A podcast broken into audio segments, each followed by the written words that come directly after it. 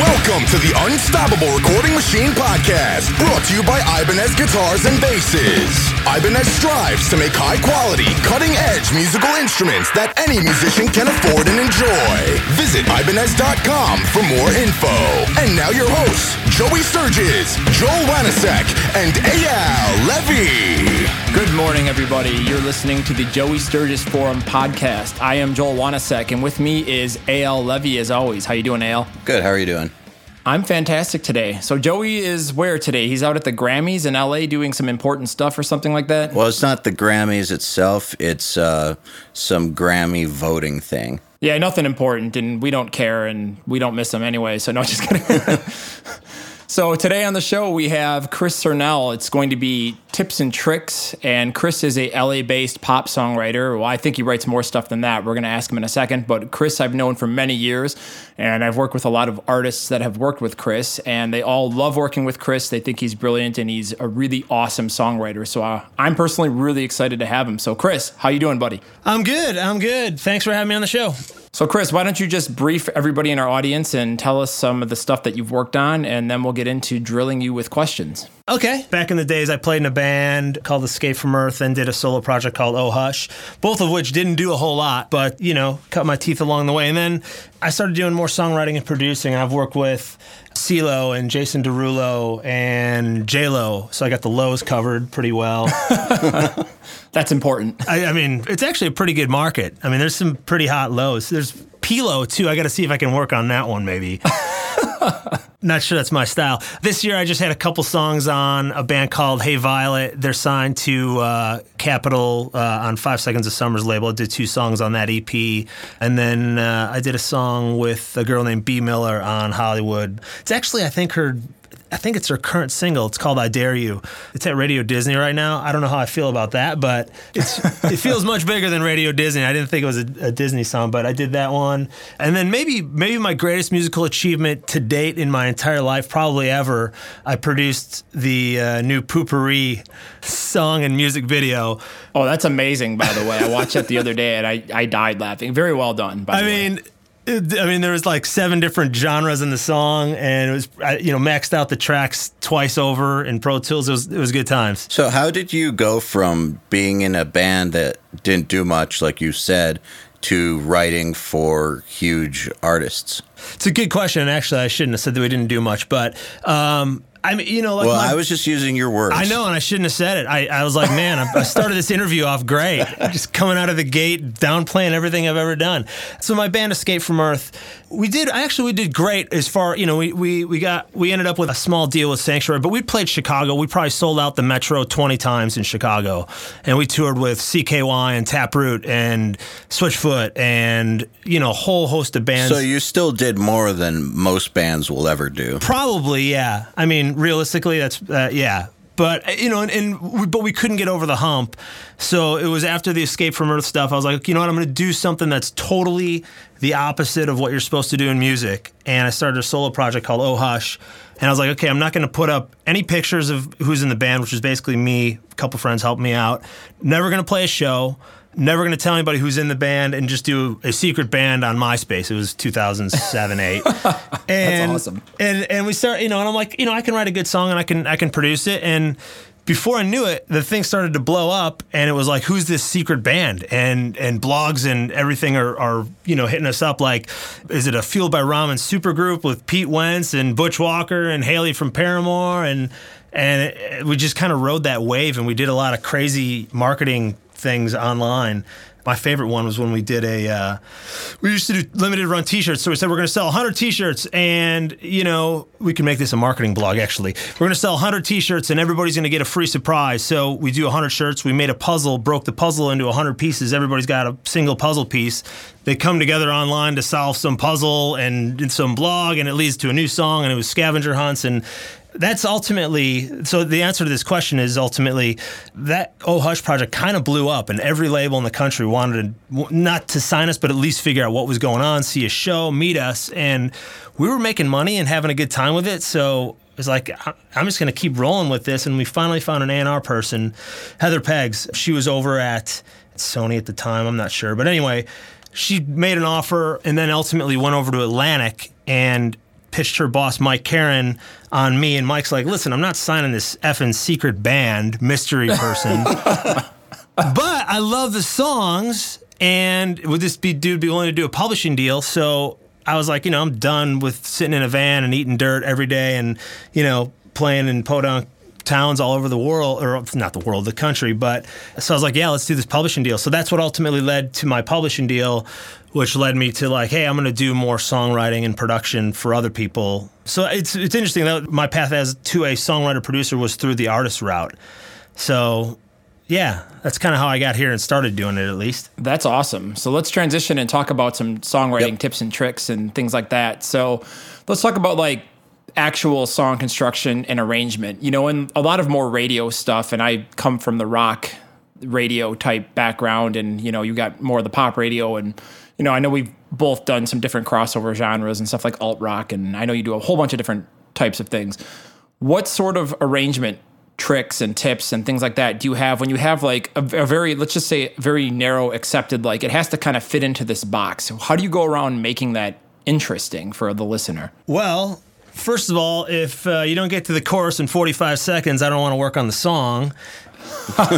Absolutely. I mean, it's, you know, it's things like that. Like, I'm not, I'm not sure if you're talking more more construction or, I mean, it, like with, with... Well, let's talk straight arrangement. You know, okay, so say we've got like an A, B, A, B, C, B or something like that, or, you sure. know, like what would be a stock radio format. How do you make something like that that people would, quote, expect to hear interesting and, and alive? You know, like what tricks do you use? Totally. Okay, so sure, it's it's verse, it's intro for four bars, verse, co- pre-chorus, chorus. Like I said, get to the chorus in forty-five seconds and you're rolling. I mean, I think, I, you know, those are the, there are pop parameters, and, and that's what music is. It doesn't mean you can't deviate, but I think it's really always just about having something interesting happening all the time in the song. You know, like I, I always, I, this is a terrible example in the pop world, but, you know, I always think about like Sweet Child of Mine's the greatest intro of all time on the guitar, the one of the most identifiable intros in the world. Yes. Give me an intro, you know, it's always about, let's create an, an intro. It, it could be a vocal hook, it could be a musical hook, like a guitar thing, it could be a piano, keyboard, synth, whatever, something right out of the gate that's instantly grabbing a sample, you know, uh, uh, you know, like a, if maybe you're sampling another song or something like that. Like right away, having something great is is huge. When you get into the verse, it's, I think one of the things that as I've gotten to be a better writer is, you know, used to be more fluff in verses. Now it's like you got to get right into the story on what you're talking about, and you got to dive in with an amazing melody. It's so incredibly competitive and tough to uh, like a lot of the stuff I do. Some I'll work with artists maybe half the time, but the other half is just writing for bigger and other artists. And it's so incredibly competitive and tough to get songs cut by those artists these days, because there's fewer songs than ever coming out, and there's more people than ever doing it. That you got to have amazing melody, amazing lyric right out of the gate, hooks in the verse. You know, you get to the pre, it's got to, the pre-chorus is the new chorus. It's got to be as catchy as a chorus. And then when you get to the hook and the chorus, you got to have something that's absolutely unforgettable. And, you know, that's tough. Like, I, I, I look back on songs I was writing a few years ago, five years ago, eight years ago, and I'm I'm getting better, but it's I keep getting better, but it's just gotten so much tougher to write a competitive, great chorus, because everybody can write pretty well now, and the stakes are so much higher. And again, it's so much harder to uh, to just write songs that'll get past everybody and make it through the gauntlet. So, do you have any uh, techniques or tricks or tendencies for, say, once you get past the intro, verse one, pre-chorus one, chorus one, you're back to verse two, chorus two, and all that, to make the second round through more interesting than the first? Well, uh, ironically, my first big cut was with CeeLo on the uh, Twilight Eclipse soundtrack, and we wrote one verse, one chorus, and a bridge. And that's usually, like, often, even these days, I'll only write one verse and one chorus. And that's what we'll write and we'll send in to people. And then usually just fly the first verse into the second one. And, you know, because it's, t- it's tough enough to get a song cut. You don't want to, like, quote-unquote, waste time on the second verse or bridge until you know somebody's interested, and usually people know if they're interested by the time they've heard through a chorus, or, you know, they'll keep listening. So we sent it in. I'll answer your question in a minute, but... And then two days later, my publisher says, hey, I'm sitting with CeeLo right now. We're cutting this song. Can you send me the instrumental? Far be it from me to bring up that we didn't write a second verse at that point, as oh he's God. sitting with CeeLo, you know, like, oh yeah, give us some time to work on the second verse, and then, you know, two days later, they forget about the song. So we just sent it in. Anyway, that song came out with one verse, flown to the second verse, same as the first, and uh, we had a bridge. So uh, actually, ironically, on that one, the way we differentiated it was musically. Once we kind of got the, you know, we had to, we got that one done real quick, but we, you know, second verse, it's maybe it's add a musical element. Maybe it's strip out a musical element. You might have a guitar-driven first verse or something, or a, or you know, piano. Maybe you strip it in the first half of the second verse. You just go to maybe bass and drums, or maybe it drops out for a, you know, four bars or something like that. You know, certainly I think on the vocal side, a lot of times I'll second verses where you start adding in harmonies. Maybe you bring in an ad lib or two in the background. You know, I, and and lyrically, it's about pushing the story forward. Unless you're me and you only write one verse and it happens to get cut that way, in which case you just write one verse and it's it's so it's so catchier the second time through. It just becomes another hook. So I don't know if that's answering your question.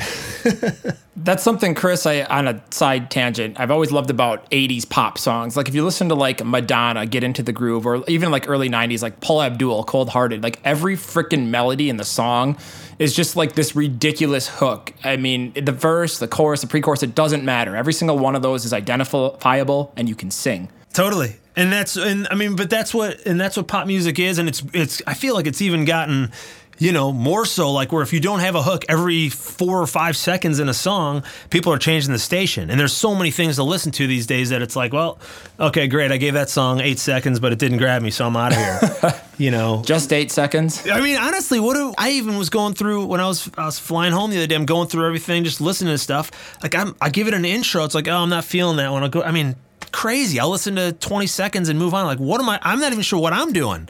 Like, what the heck? Why am I changing the, why don't I listen to more of this stuff? I think the fact that everybody's got every single song at their fingertips these days is, you know, that's what makes it so competitive and hard. And that's why you got to have all these hooks. And if there's not a vocal happening there, there's got to be a cool bleep or bloop or, or guitar line or, or I don't know what. I mean, you know, and that's why it's, it's, just gotten, you know, tougher and tougher to write a hit song or write a song that people are going to connect with at least. Well, here's a good question then. What ways do you approach writing a good hook? Like what to you makes a good hook and what tricks do you use or rely on like that can assist somebody in making one? Does uh, violating somebody's copyright count here?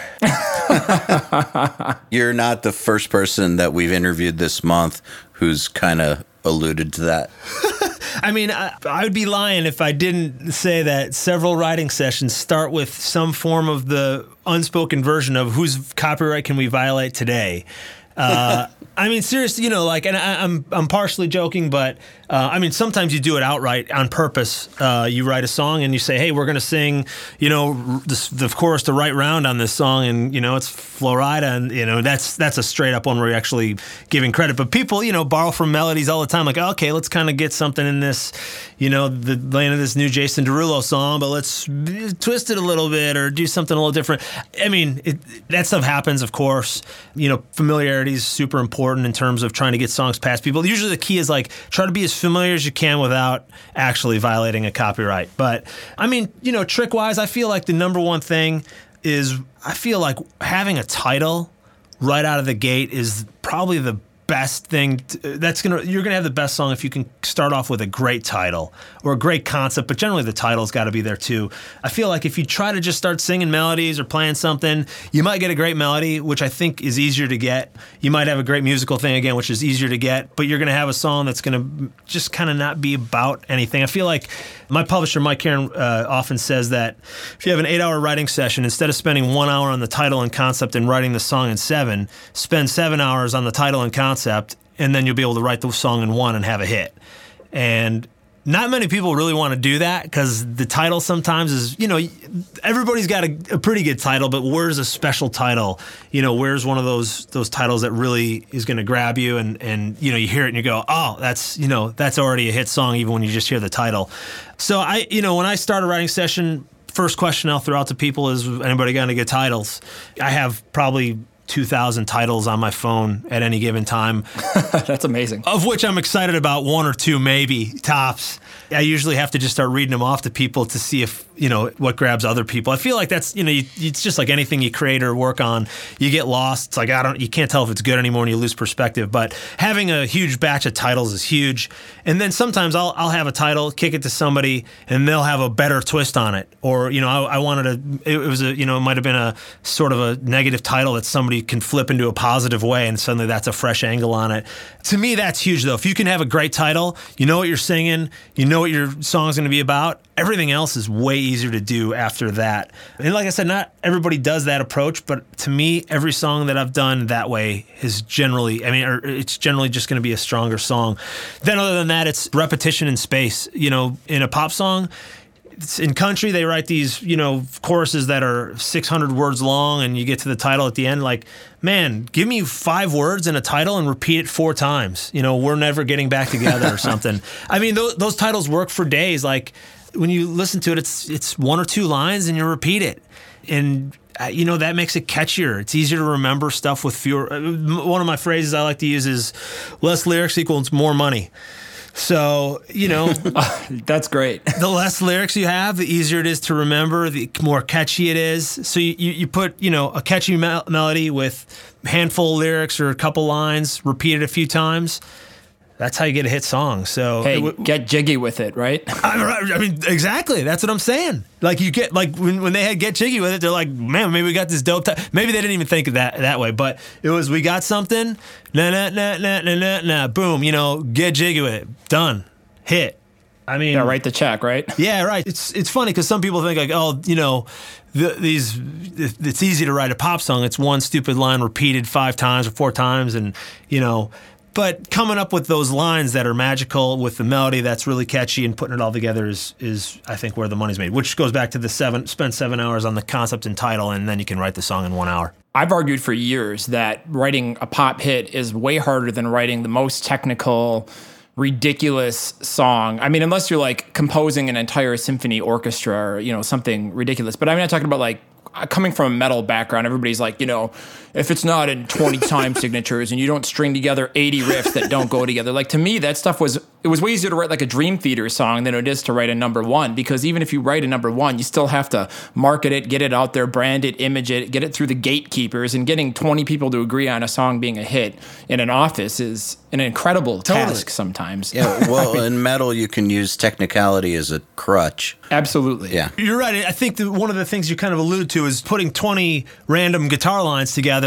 I have twenty riffs. I have twenty titles everywhere. You know, like everybody's got that. The really hard part is making it cohesive and clear and concise the whole way. Like that's one of the, one of the pitfalls of songwriting is, you know, you've got this song and then it's like, wait, the lyric, you kind of, it's it's either got too much information, it goes in a different direction, it gets weird, it's, you know, there's all sorts of different things. And it's like, man, writing a really clear, concise song that you can summarize in one sentence is super, super hard, you know, and... Absolutely. Yeah, I mean, you know, people all the time go, oh, man, you just write those disposable pop songs, like, you, what do you guys, just sit down for a couple hours and write two or three? It's like... No, you sit around for eight hours, try to write a verse and chorus, you know, and then then come back to it a few days later. I mean, you know, sometimes they come quickly or sometimes it takes longer. But, yeah, I mean, I feel like it's harder to be within all the parameters of what pop music needs to be. And then, like you said, running it through the gauntlet of, of you know, you first got to get it through your publisher or or somebody, then a manager, then an A and R person.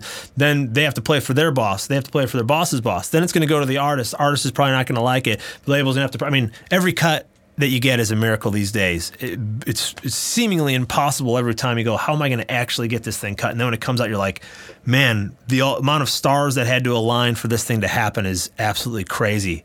So it makes you wonder, like, some of the songs that are amazing that just never see the light of day. I mean, I think of some of the artists that I've worked with over my career, and sometimes I'll write like a really cool song with a band, and then the band will break up in a week and they'll just never get off the ground, or they'll kick out the singer, or and it's just kind of depressing in a way.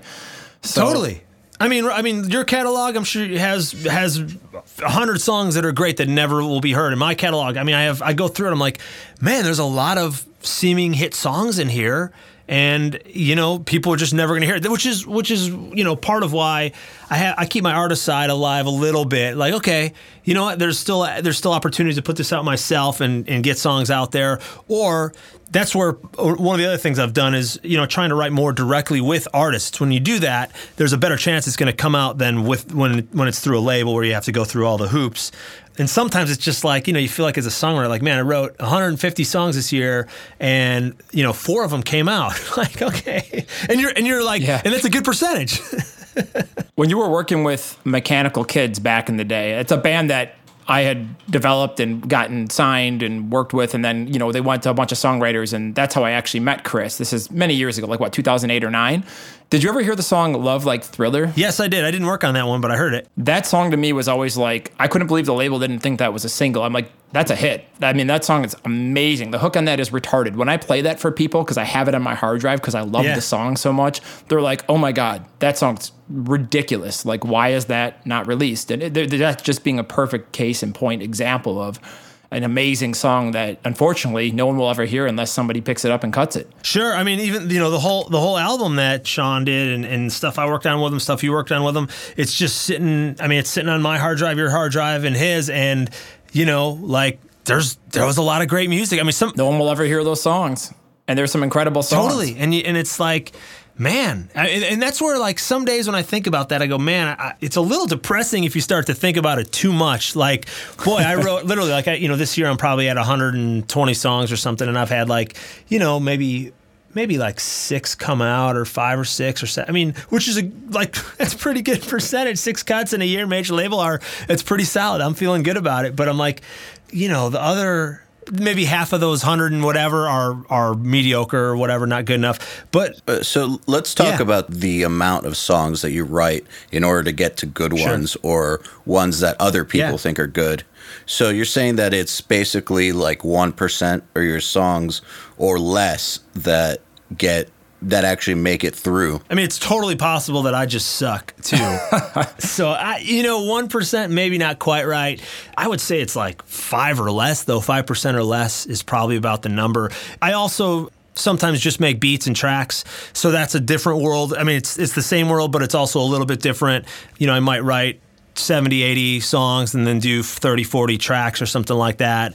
Tracks have a little bit different kind of life. You can kind of write to them multiple times and all that. But at the end of the day, percentage-wise, yeah, I mean, five percent would be a great year. I think my publisher just sent around an email. He said a girl wrote two hundred fifty songs last year. And he said of the first fifty, none of them were good. The second fifty, like two or three were good. Third fifty, four or five. Next fifty. F- anyway, he said he, I think he said he placed thirteen of her two hundred fifty songs. So what is it? Wow. What is that? That's like, great. So that's maybe like three percent or something? Yeah, that's under five percent. Yeah. I mean, here's the deal. If if you get... If th- if any of those become a hit, and look, it's not even, it's a numbers game, but you could place one song in your entire life, and if it's, you know, a number one Jason Derulo hit or Adele's new single or something like that, you just made seven million bucks, and you can retire. So there's something to be said for, like, you know, some people say, like, listen, if you have one cut a year and it's a, a top ten song or something like that, who cares? That's that's great, you know. As a songwriter, you might want to kill yourself the other three hundred sixty-four days that you wrote songs that didn't get placed. But, you know, you could also have one hundred cuts that, that make, you know, th- these days, if you have an album cut you, and you're just a writer and not a producer, you're not making a whole lot of money. So it's, you know, you might get one hundred cuts and you make fifty bucks a cut because the album sold ten thousand copies. So how often do you write? Almost every day. I was going to ask that too, because he's got a really cool routine that I, at least Sean uh, Sean Bowe, who's a mutual friend of ours, it told me that, well, Chris, you write a song every day, right? Yeah, I'm writing every day. Um, so it could, like I said, it could be making tracks. I'm actually, I felt like I was writing too many songs and making not making enough tracks recently, so I've been kind of shifting the focus. But I mean, I work five and a half, six days a week, and I'm either in a writing session with other people, finishing, since I produce as well. Some days are like, let's. I'll give you an average week. It might be right on Monday, a f- song from scratch. Tuesday, build the track, mix it, put it together, finish it. Uh, Wednesday, make a beat. Thursday, write a song with somebody to that beat. And then Friday, you know, uh, maybe go have a, a session with an artist or something like that and just write a rough one. And then maybe the work tape's good enough to play for people or something like that. So because I produce uh, and do a lot of production as well, you know, the maybe an extra day I'm still working, but I'm maybe finishing the song I wrote from the day before. So with the amount of work that you put out, I'm sure you're not always feeling one hundred percent inspired? How do you get around writer's block, or how do you just keep it fresh all the time? Or do you just write no matter what because it's a discipline and a habit, and some days are good and some are whatever? I think it's it's partially what you just said. It's it's just showing up every day. I Like I said, I think a couple of things that are super helpful are having a thousand or two thousand titles in a Evernote that I can look at at any given point. I also just have like a list of inspiring songs. Like every time I hear something, I'm like, man, that's kind of cool. Maybe if I took the drums from that song, like that drum group, and, you know, put it to, uh, uh, you know, ukulele, not a ukulele, whatever, over that, or, you know, I'll have like a list, or, or I also have a huge library of songs to sample. You know, like it could be like, man, I love this little horn part in the beginning. It's an intro and it's naked. There's nothing around it, so I can chop it, take that horn thing, chop up the horns. I have even like lists of songs to flip, which means like, uh, for example, Flo Rida "Right Round" is a good example. They took the chorus of "Right Round" of the, the eighties song and, and rewrote a song around that. So it's like, oh, that's a, a cool line. You know, Pitbull does that. Pitbull and Flo Rida do that stuff all the time. I feel like I have so much stuff, and I'm so kind of backlogged at any given point on songs I have to finish and things like that, that writer's block doesn't really necessarily happen. It's I have so many different ideas, it's, but it's really just about finding what idea do I want to work on today. Some of it's just by necessity, like, man, I got to get this song to the label. They need to get it. I need to get it to this artist. I got to get it to my co-writers. I got a session today. And when you're working with people, between two or three people in any given room, somebody's got an idea for something.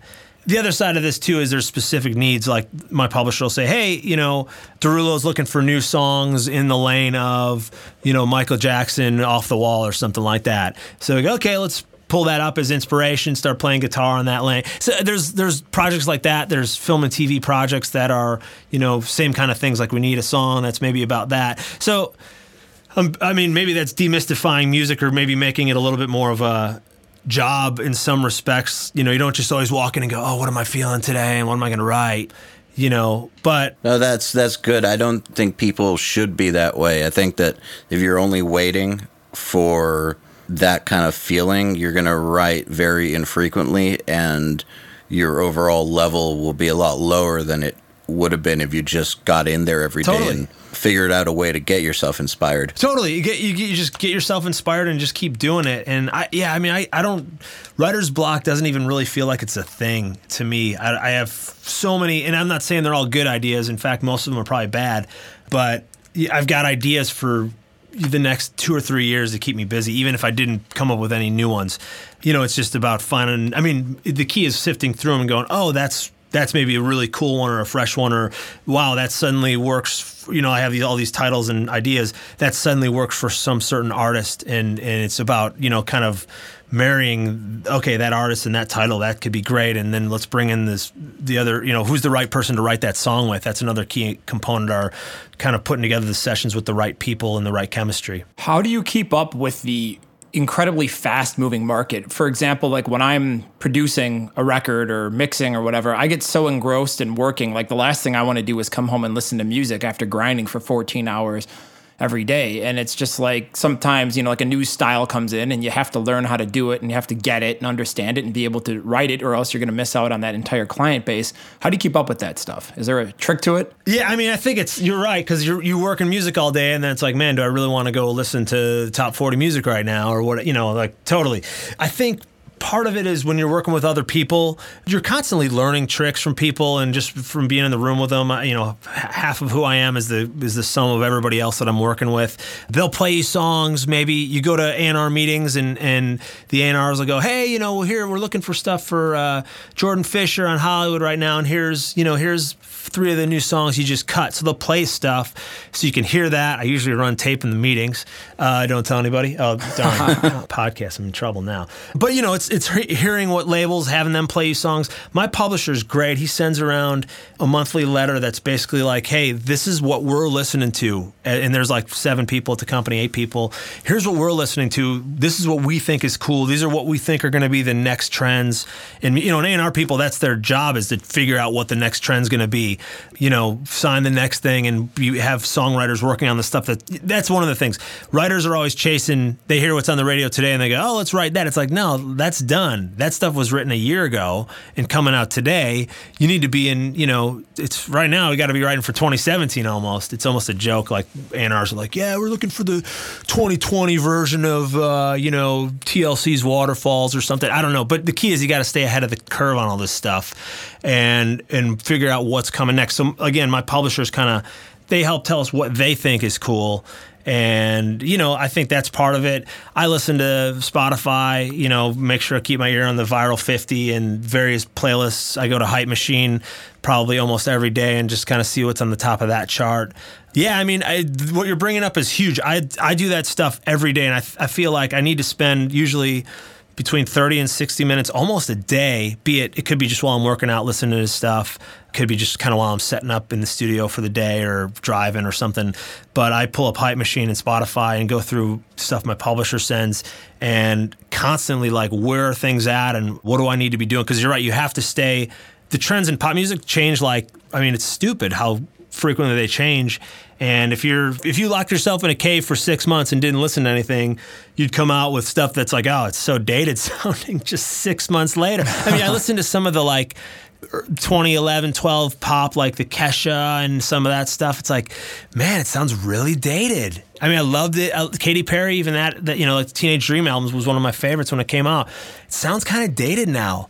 And you know, it's just, you got to stay on top of the curve. So by doing the things I just mentioned, that's that's a big part of it. It really does blow my mind how fast music moves. I'll give you an example. I was at the bar the other day, and I've been working on a lot of metal and a lot of um, alternative rock and keeping up with that. And I kind of like not listened to anything E D M or hip hop recently, and I couldn't believe how much in just like six months of being away from that, it's like everybody was doing a saxophone yeah. breakdown, and you know, there's trends like deep house, and I, or not deep house, but uh, like festival house, and now it, it, it's just moved, and I know yeah. that's already dated, so it's like it's moved so quick, it just blows my mind sometimes. Sure, I mean, like yeah, now it's tropical house, and then I just heard well, now Bieber's album yeah. Tropical Housey, so that's going to be done in three months, and so it's what's the next thing? I mean, so it's like you either got to stay. Uh, there's two approaches. One is you got to kind of predict what's going to be next, or the alternative, which is kind of what I try to do, because I, I, I'm like a guy that came from a rock background who loves pop music. I'm not like, I'm like, I, I can hang with the urban dudes, but I'm not like a super urban guy. I'm just a white guy from the suburbs of Chicago. So it's like, you know, I, I, I so my goal is like, maybe I can do something that's different. It's not really anything. It's not really a trend. It's just sort of cool. I mean, that's my goal. I, I'm sure I, you know, fail a lot of the time, but hopefully occasionally I'll nail it. Like, you know, just bringing together my various influences and like, you know, it may not be, it's not a trend that's happened. It's not necessarily the next trend, but it's just cool. And maybe it's just, you know, that's where you can kind of create a trend. That's obviously really hard to do, but you know, sometimes that's the, the lane I'll try to shoot for personally. Yeah. Definitely. Last question. Do you do you place any importance on music theory, or do you do everything by ear? I'm a I took piano lessons as a kid. Uh, I took guitar lessons, so I can I can read notes a little bit. I don't really do it ever. I pretty much am I think it's probably by ear mostly, but I, I know enough theory to get by, and I think it's, you know, like I can do a seventh chord or something like that. It's one of those things where these days I think it goes either way. If you're if you're trained, great. If you're not, who cares? It doesn't matter, I don't think. There's tons of people I know where literally I feel like these days if you're able to quote-unquote play the computer, the computer's an instrument these days, just even with chopping up samples. You can find MIDI packs, you know, and just pop in the MIDI into some sound that you think is cool, program your drums, chop it up. Either way, if you're if you have the skill, great. I think it's helpful. If you don't, great. I think you can make it work either way. And I completely agree. Piano roll ninjas. Well, I mean, I always tell, I, I like, I see people that are amazing piano players. A friend of mine comes over all the time. The guy can play piano up and down, Flight of the Bumblebee backwards, whatever. He's awesome.